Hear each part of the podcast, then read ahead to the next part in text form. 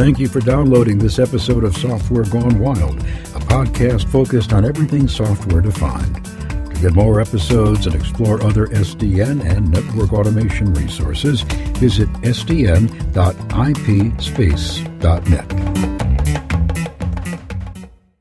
Welcome to another hardware defined episode of Software Gone Wild.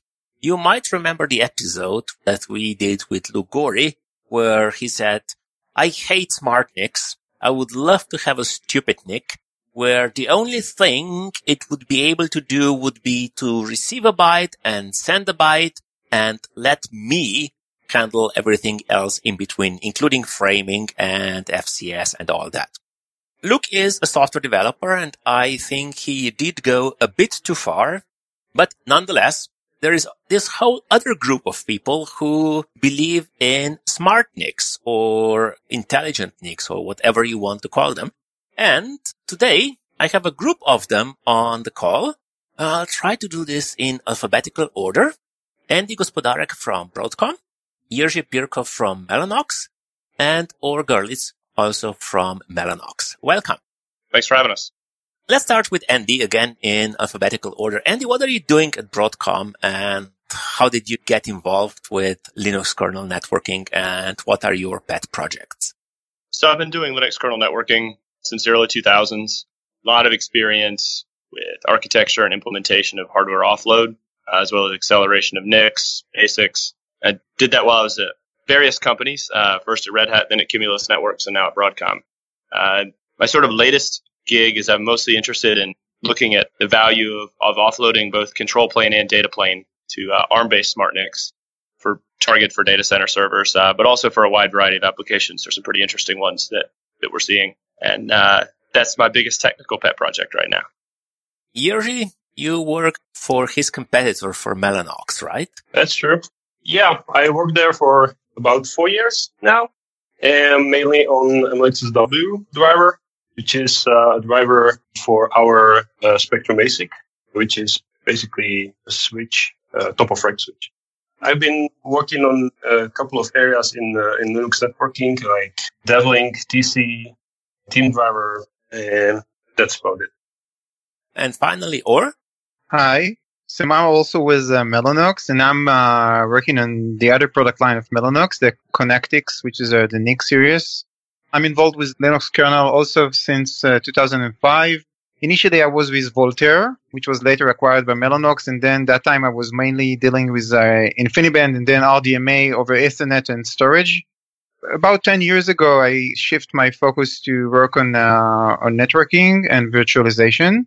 But I'm not sure we did the right thing on those years because when SRIOV was uh, started, it was pushed hard by Intel and Mellanox, um, maybe even 10 years ago we came from an approach which I don't think uh, was eventually the correct one, and we will elaborate more today. Somehow, in the last few years, we realized that SRIOV doesn't catch up from various reasons, and one of the reasons that it simply doesn't use the kernel software model for NICs, which is used on, power, on the paravirtual World. And this was not due to lack of hardware capabilities. It was just due to a wrong uh, concept. And uh, today we'll be happy to explain what paradigm shift we did uh, over the last years. It was uh, something called the switch dev approach, and we normalized to a large extent SRIOV technology to be used under the kernel switching model for NICs, for virtual switches. And this is my main focus over the last years. And now I'm trying to turn into, I like to work with Andy, so I'm trying to put my focus now on smart NICs also. Uh, Mellanox is introducing smart NIC this year, so we are also going there. Okay, so before we go into any further details, now that you mentioned SRIOV, did I understand correctly that you are trying to model the virtual interfaces in SRIOV as virtual ports on a virtual switch sitting on NIC ASIC? Right. This is what we're doing, and this is uh, upstream in Linux since kernel 4.8 that we built kind of representation for this social representation for those uh, virtual ports. And this representation is formed as Linux net device, which is something natural for virtual switches like Open vSwitch or other controllers. And this pa- actually paved the way to formally and properly integrate with the kernel software model. Unlike before, where you had virtual function, but you didn't have any way to provision uh, the virtual switch from the hypervisor other than that assigning a MAC or VLAN filter. That you could not use uh, overlay networks, you cannot use connection tracking, you cannot use everything which is kind of standard for paravirtual networking. Ah, so effectively you plug the virtual function into the wrong place in the Linux networking stack. No, the virtual function is the virtual NIC and this resides in the VM. Okay. But what was missing is a proper representation of the virtual port of the virtual switch, of the port of the virtual switch. Ah, okay. When you deal with virtualization, so your hypervisor becoming a rack, right? So you need the top of the rack, virtually top of the rack. It was very natural when KVM was introduced to Linux. They didn't have to almost invent anything regarding networking because all, all the infrastructure was there. The Linux bridge or the, all the facilities that allowed to build a virtual switch were there for Paravirtual Networking. Because in Paravirtual Networking, you have the front end NIC, which sits on the VM, and the back end, which sits on the hypervisor, which you plug into the virtual switch. And this piece was missing for SRIOV. And we did it a couple of years ago. Again, it's not something special to Mellanox. We pushed that, but we had uh, great uh, partners, uh, Netronome, Broadcom, and a couple of more uh, companies, which is always upstream. Okay. And now let's recover from this deep dive. Sorry for the interruption. I yet again managed to put us totally off track. Before we go into any more interesting details, I started the podcast by using the term smart NIC and dumb NIC. And these are probably not the proper terms. So how would you categorize different NICs that we have on the market and how would you call them? So we'd really break these into three categories, I think. As you mentioned in the previous podcast that you had, I think that there is a desire by some to have NICs that are not super featureful in terms of their ability, their hardware capabilities or hardware abilities. And maybe we call that a standard NIC. Some might call it a performance NIC. Some might call it a feature NIC. But we really group these into one category. And these are NICs where the primary use case and the primary concern is packets in and packets out. And that's it. The less hardware assistance that exists, in some cases, the better, but it's just reality. Some people don't want to use it that way. Sort of break that into a second category of accelerated NICs that I think that Or referenced just a minute ago that vendors like Mellanox and Broadcom and Intel and Netronome have these, these hardware accelerated capabilities where data plane forwarding or transformations can be handled completely by hardware. So in this case, you still have control plane that needs to be handled by the CPUs, but data plane traffic can disappear from the servers effectively and uh, can just go directly to the VMs or in some cases, if the traffic needs to just be sent back out of the device, the traffic can go in and out of the server without ever being touched by the CPU cores. I would classify that as an accelerated NIC. And in the case of the work that Mellanox has done with the MLX SW driver, I would say that accelerating the switching ASICs is the same capability and, and same interest there. That you're looking at forwarding data plane traffic in a networking ASIC, but still control plane. So anything that controls dynamic routing or anything else like that, control plane still runs on the host CPU. And then sort of the third category, I would call it a smart NIC or an offload NIC. Although the, the term smart is at times a little bit confusing, which is I want to try to take the opportunity to define that difference. So with a true smart NIC, I would feel like all of the features that I just talked about with an accelerated NIC are there, but also the control plane can be handled completely by the NIC hardware. Now, to some folks, this might seem a little bit concerning if you wanted to have a server with complete control and all of a sudden now your NIC might be managing something for you. But all this is possible because many of these NICs now have embedded ARM processors for the most part, and they're extremely powerful without being too power hungry. And you can run and control a full Linux distribution on them. And so what you can do is you can take some of your server workload that might even be handling control plane traffic because at times that can be costly, and move that all the way down to the NIC. So now your server is freed up to actually do compute rather than having your server be the device that's responsible exclusively for doing uh, packet forwarding, packet transformation, and communication with the outside world from a control plane standpoint. So that's kind of three categories a standard NIC, an accelerated NIC, and an offload NIC or a smart NIC. Okay, so a smart NIC would effectively be a full blown computer with its own CPU, RAM. That's right. Sometimes we actually, when we're out describing this to many people, we say it's a server inside your server. Yeah, that reminds me of the good old days of a VAX 11780 with a PDP 11 used to boot the VAX. Sorry for the reference. Anyway, what parts of the control plane would you offload to that smart NIC? How would you use it? So the, the places we're seeing the most interest is any network workload that has a fairly heavy kernel control plane component or user space. So in the example that Or talked about earlier, one of the first areas where we created this, this parallel between the SRIOV data plane implementation in hardware and the implementation in the kernel was with Open vSwitch. And the cost of processing new flows, adding new flows directly to either the OVS data path or into hardware, that cost is expensive enough that if you're able to move that load down to your SmartNIC, you actually can free up, you know, a core or two or more, depending on how much traffic you're handling, to actually run uh, VMs or run other workloads, run containers, whichever, however you want to define those. So in that case, I think Open vSwitch is a great candidate for that. I also think things like FRR. We know that within a lot of large scale data centers, people are routing all the way into hosts.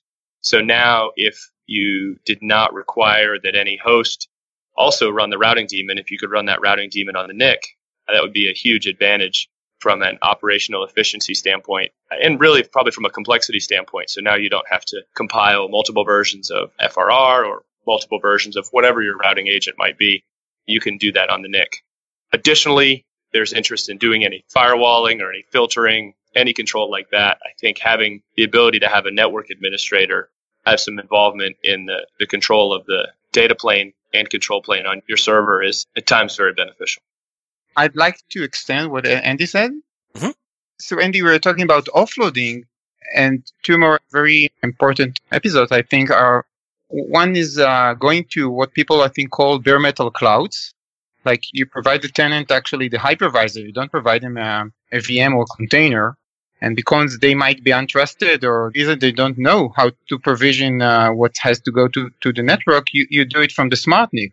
So it doesn't matter if the, the tenant is using virtual function or they use some hardware function for a container. You still build your uh, uh, virtual switch model within the smart NIC, and from there you do the, all the traffic engineering, like overlay networks, connection tracking, and so on. That's right. This one thing. And going from there, the next step would be, and I think Andy, you kind of uh, hinted to that on that. I wanted to uh, expand that is that if some application from the cloud provider or from whoever runs on the hypervisor, they would need to write a code for a bunch of hypervisors. And once they can run within the SmartNIC, if you give them a fully open source Linux advanced operating system, they can run their code there and it makes life much easier for them. That's right. Thank you for bringing that up. That's, these are one of the main use cases that we see. And I'm sure you do too, that where smart NICs are really resonating with people because there is this bare metal cloud and this leasing of bare metal servers, uh, whether it's to internal, external customers of a particular data center. And that's where the SmartNIC is really very powerful from a flexibility and a, some would say like an air gap standpoint that you can protect people from themselves and protect your network as well as roll out policy. So it's, it's a little bit of a different paradigm than what we're used to. You know, some might say, oh, I'm really concerned about offloading something to this NIC and the, the whole concept is that you're pushing something from the server down to the NIC. But in this case, you actually may be pushing from the network up to the NIC configuration and control. And that's something that wasn't really possible previously at quite the same level of performance. So to put this in perspective for those listeners that aren't as familiar with what you're talking about. So we are talking about functionality like bare metal servers in Amazon cloud where we all know that Amazon uses some sort of overlay virtual networking and they're not doing that on top of rack switch because that wouldn't scale. And if they offer bare metal servers, obviously they can't do that on the server because that wouldn't be secure. So in their case, I think they went with their own FPGA, right? I believe they're probably the best to speak on that. But I think if you watch the videos about previous, I think reInvent conferences, they've talked about how they have a, a smart NIC that I think came out of an acquisition that they made several years ago. I think that's been the basis of their product. So this is approximately the functionality that you're talking about. That's right. Effectively migrating the network functionality that has to be separated from the server for security reasons into the NIC and lock down the NIC so that the server can't touch it. Maybe not so the server can't touch it, but maybe a little bit of protection there, right? I mean, the server administrator still can, you know, configure addresses, still configure VFs if they wanted to, configure everything they want, but to the, the server administrator, it looks just like a standard high performance, a standard NIC, if you will, the sort of first use case we talked about. They may or may not be aware that there is this underlying functionality, and they don't have to be. And then how do you configure and manage such a smart NIC? I mean, I've seen that with Cisco UCS, but they had their own hardware that would have an out of band communication channel with the NIC so that they would be able to configure the NIC from the outside from UCS manager or whatever it was. How would you do that in an open network where the only thing you have is an Ethernet uplink? So there is a couple different ways you can think about it. Uh, you still could configure over the network because the, any of that configuration wouldn't necessarily be visible to the server. So, you know, if you want to use a standard configuration tool, Ansible, Puppet Chef, any of those things, you could configure the host like that because again, it really is just another server sort of in between. Also, there is the ability to have access to a serial console on the device. So you have full console access just as if it's any other server. Ah, so you would effectively treat the NIC like any other server. It could use PXE boot or whatever it's called these days, download its own image, download its own configuration, and then expose the inner path to the actual server and act as a switch between the network and the actual server. That's right. Exactly. That's cool. How much more expensive would this be compared to what did we call them? Uh, performance NICs. You're probably going to see a slightly different price point. I mean, I'll be honest, one of the hardest parts about some of these projects is that I, they don't ask me about pricing. So I can honestly say I'm not that sure how much more expensive it is. You know, one of the numbers that I hear talked about pretty regularly is that, let's see, at a, at a conference, at the Open vSwitch and DPDK conference that, that happened back to back last fall in San Jose, someone on stage was talking about saving the cores, the server cores, and, and how much typical cloud vendors or other server vendors might save by saving cores, for example. And the number that that person gave, you can watch the videos and listen to it if you'd like, was that the annual revenue on a server is around $1,000 per core, and not per socket, but per core. So even if you're spending a little bit more money on a smart NIC, if you're able to move some of that load down to the smart NIC, they probably pay for themselves pretty quickly. Oh, even more so if you're taxed per core or per socket if you're buying from someone like VMware. Oh, that's that's a great point. That's right. The other thing you mentioned in between the, let's say, performance NICs and the really smart NICs were the accelerated NICs. So what sort of acceleration would you do these days? I think we're all familiar with TCP offload and it was really just transmit side segmentation and checksumming and things like that. So how far have things moved since then? So here we are talking about different kind of acceleration. This is forwarding acceleration. So basically you have multiple ports and you see the ports as net devices. You set up bridge, uh, open vSwitch, TC rules, whatever routing on these particular net devices. And then the configuration is uh, kind of mirrored into the hardware. So you as a CPU don't see the packets flying anymore because it's done in the hardware. Ah, so you would yet again have two typical use cases. It's either a real top of rack switch and you use Linux as the control plane to program the forwarding and various forwarding tables. Mm-hmm. And then the packet forwarding would obviously happen in hardware or we would be dead. Or, as you mentioned before, you have the virtual functions for containers or VMs or what have you. And then you effectively forward between the virtual NIC that belongs to a container or a VM and the physical NIC, the actual outgoing port. Yeah, but it still happens only inside the, the NIC ASIC. Yeah, exactly. The CPU doesn't see that, the packets. So in the old days, we were offloading parts of TCP stack. And now, if I got it correctly, you are effectively offloading the full packet forwarding layer two, layer three, packet filters, the whole stuff. That's right. This is now rather than the offloads that make endpoint processing more efficient, so transmitting and reception of frames. It's the offloading of the pure forwarding between devices. You've got it 100%. That's right. And I guess this is even more important than the other offloading because I was told that Linux was always pretty bad at forwarding individual packets, right? I mean, performance wise. Well, I think compared to, you know, various things, whether it's DPDK or NetMap or any of those things that are purely, you know, a poll mode device where you're reading packets in and sending packets out, I think any full OS is not going to be as performant as those options. No, but that's a very different use case. And also, if you consider uh, if you consider switches like what we provide, it's like 3200 gig port switch. You simply cannot pass that throughput to ordinary CPU. It's impossible. So you have to have like specific special ASIC to do the forwarding for you. You have no other way. And then whenever you try to do something intelligent like this, you always get to the same problem that somehow you have to interact with this smart hardware through some sort of a device driver. And then very quickly we get to the horrendous land of vendor drivers and each driver using a totally different model and uh, some software vendors like Cumulus having to deal with different models by different vendors.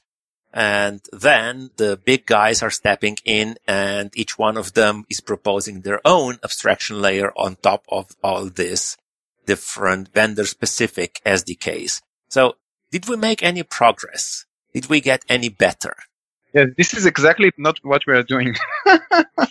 yeah. So originally, uh, it was all about the SDKs. All the vendors or the, or the ASIC vendors, every single, each of them had one SDK for one family of ASICs. And it was basically a binary user space blob. And I think that uh, the main reason why this happened in the past was the fact that uh, the Linux interface doesn't really support forward offloading. And the vendors were basically just lazy to introduce it. And also there was the chicken egg problem because when you introduce some infrastructure inside kernel, you have to have a user for that infrastructure. And eventually what we did in the past was because the vendors were reluctant, reluctant to put any support for the ASICs inside upstream kernel. So what we did uh, with Scott Feldman in the past was we introduced our own emulated ASIC written in QEMU. And we wrote the infrastructure inside the kernel on top of this emulated switch, basically. Originally, it started only by offloading a bridge, simple FDB learning and stuff like that. And then we extended the offloading possibilities for other things like routing. And now even tunneling is uh, supported TC rules and stuff like that. So now the infrastructure is quite rich. So any vendor can easily jump in and uh, start to write their own drivers and to uh, use this infrastructure to offload it to their ASIC. So now the situation is quite different. And therefore, I'm still don't really understand why the vendors are not following this model because it's proven working. I mean, what we do, we just take Linux networking model and we just push it down to the driver and down to the ASIC and it works good. But people still are reluctant to go in this direction and invent other things like uh, SCI. I don't really understand why, to be honest.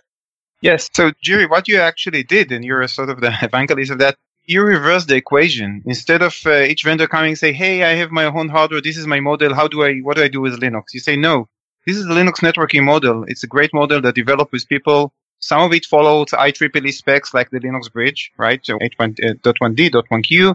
And some of it, uh, the, the routing was built with people with lots of experience, maybe down to uh, on the 90s, where people like Jamal, who is not with us today, were running all those routers on, on software. And these APIs came from many, many years of experience and working with, with customer and deployments. And then in 2015, he said, Hey, let's see how do we offload it on hardware, not how do we teach Linux this or that model of hardware and it works. That's, I think, the mind shift that w- was done initially on Switch ASIC and then to NIC ASIC, uh, as we explained earlier. Okay, so to recap, in the early days, every vendor had its own SDK. And you would have to call it to program, let's say the forwarding tables. And then poor people like the guys from Cumulus Networks, they would write this user mode translator that would listen to what other applications were installing in the Linux forwarding tables and reverse engineer that into calls to the vendor SDK. And then there were other people who believed in the universal powers of OVSDB and bypassed the Unix forwarding tables and got into an interesting mess with that. So if I got it right, what you're saying now is we have this standard API defined in the Linux kernel now, how you can push the Linux forwarding tables into the forwarding ASIC. The only thing that the vendor has to do is to rewrite their SDK to be compatible to this API. Basically, you're right. I would, I'm not sure about rewriting the SDK. I would just say toss it to the trash and write completely new driver which implements these APIs. Well, there's your answer. That's why they're not doing it. Ah, I'm I'm not saying it's easy. I, I mean, I, I, spent the last four years working on such drivers, so but we have it now, and uh, it's uh, in pretty good shape. So that it's not that hard we walked the hard path because we, as we were writing the driver, we, we were also introducing the infrastructure bits and pieces in order to allow the offload. Now all the pieces are there, so it's much more easier to come and to implement uh, the interfaces now. And it's also important to know that even you mentioned a couple of times Cumulus, that Cumulus can run on this driver. It just it doesn't have to use this old and, and weird back translation trampoline it's not that these drivers, it's not that Cumulus uses the networking model. They just have to apply it in a very weird, on a broken way on those SDK. But you can still run the Cumulus product on those drivers, of course. So effectively what you're saying is if some vendor would launch new hardware and implement this driver, then you could immediately run something like Cumulus Linux on that hardware. Yeah, and also you can do more. You can like you have your favorite distro, so just install your favorite distro on your Switch, and it works like out of the box. You see the ports as net devices.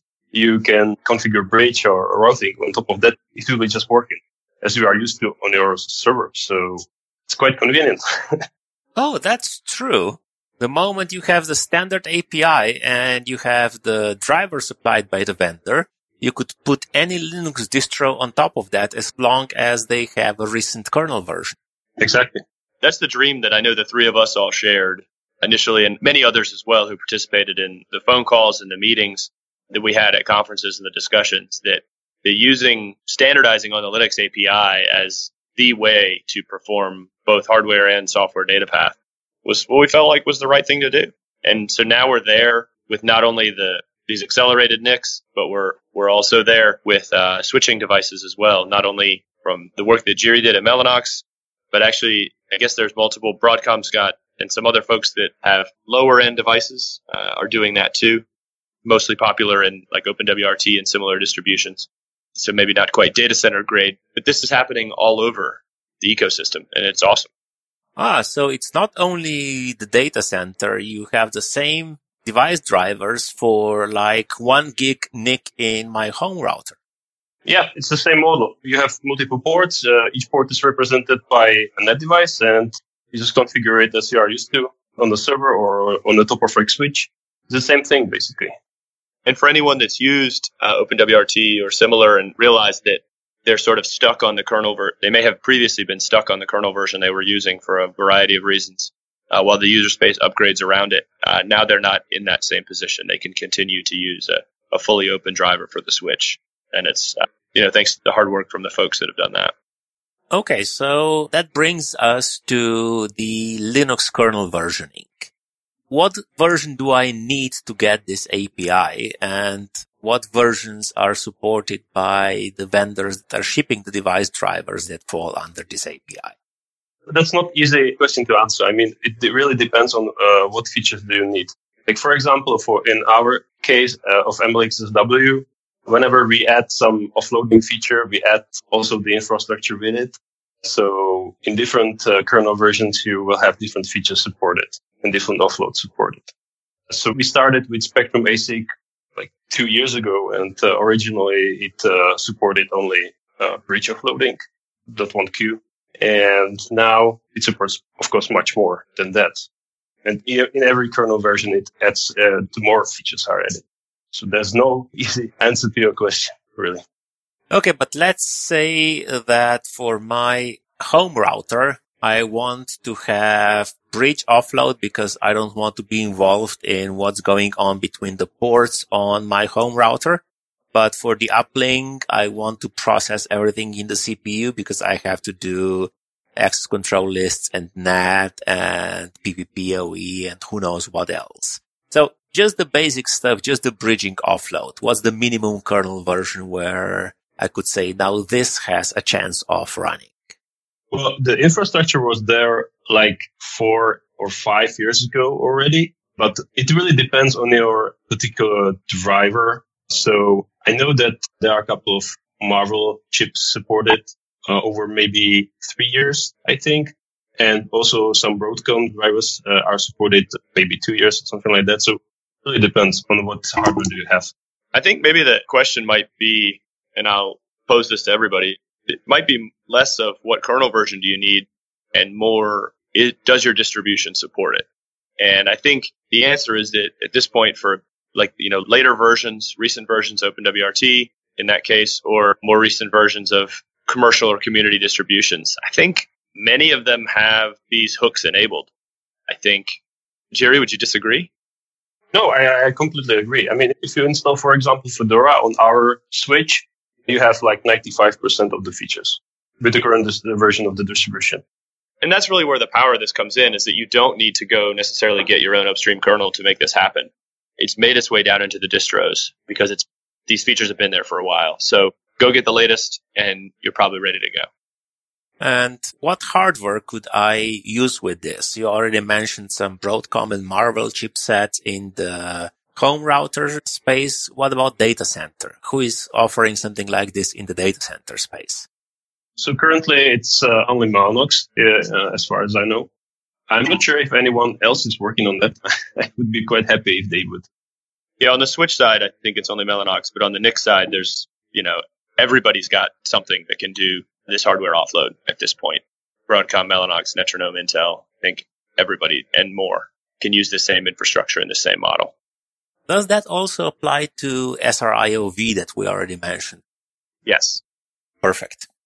It's the same model, basically. If you look at the embedded switch in SRIOV, you can look at it as on the top of rack switch. It also has multiple ports. Each port goes to different VF. And each port is also represented by a separate net device. And you can configure whatever you want on top of that, and it will be offloaded to the embedded switch. The model is quite similar. Perfect. Another aspect I'd like to raise, uh, also you mentioned Linux and kernel beyond versioning. Uh, this actually t- goes back to the previous item, is that Andy, I think you mentioned that in an earlier call that we, we had that th- this thing that we are doing everything uh, full open source and upstream allows someone that wants to go the extra mile. You know, people that want to squeeze out from the hardware the, the extra bits. They are getting a full open source uh, driver and you know, open source comes with quality. When your code is subject to the uh, review of the tough uh, and cool maintainers of our community and, and your peers, the, the code gets to be much more um, uh, in higher quality. And this helps someone that takes this code and want to squeeze more out of it.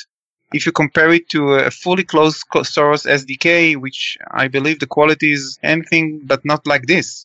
So this is also important uh, aspect to note. You you can use Cumulus OS or someone else OS, but if you want to do your own OS and add in more secret sauce of your own or non-secret sauce, this helps you a lot.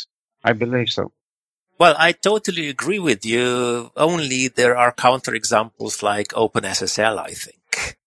Anyway, the other question I wanted to ask when we were talking about SmartNICs you were saying that SmartNIC runs a full-blown Linux distro on the SmartNIC CPU. So how open is that? How can I influence what's running on my SmartNIC? Is it just an open source Linux distro or is there some secret sauce involved? in Broadcom's case, there's no secret sauce. It's a 100% right now. Uh, that what we use internally for development is a, a Yocto based distribution, but you can also run other distributions on it. All of the patches that we have, kernel patches are upstream, as well as any patches for doing any anything else. I mean, it's fully open. There's nothing we're trying to hide with it.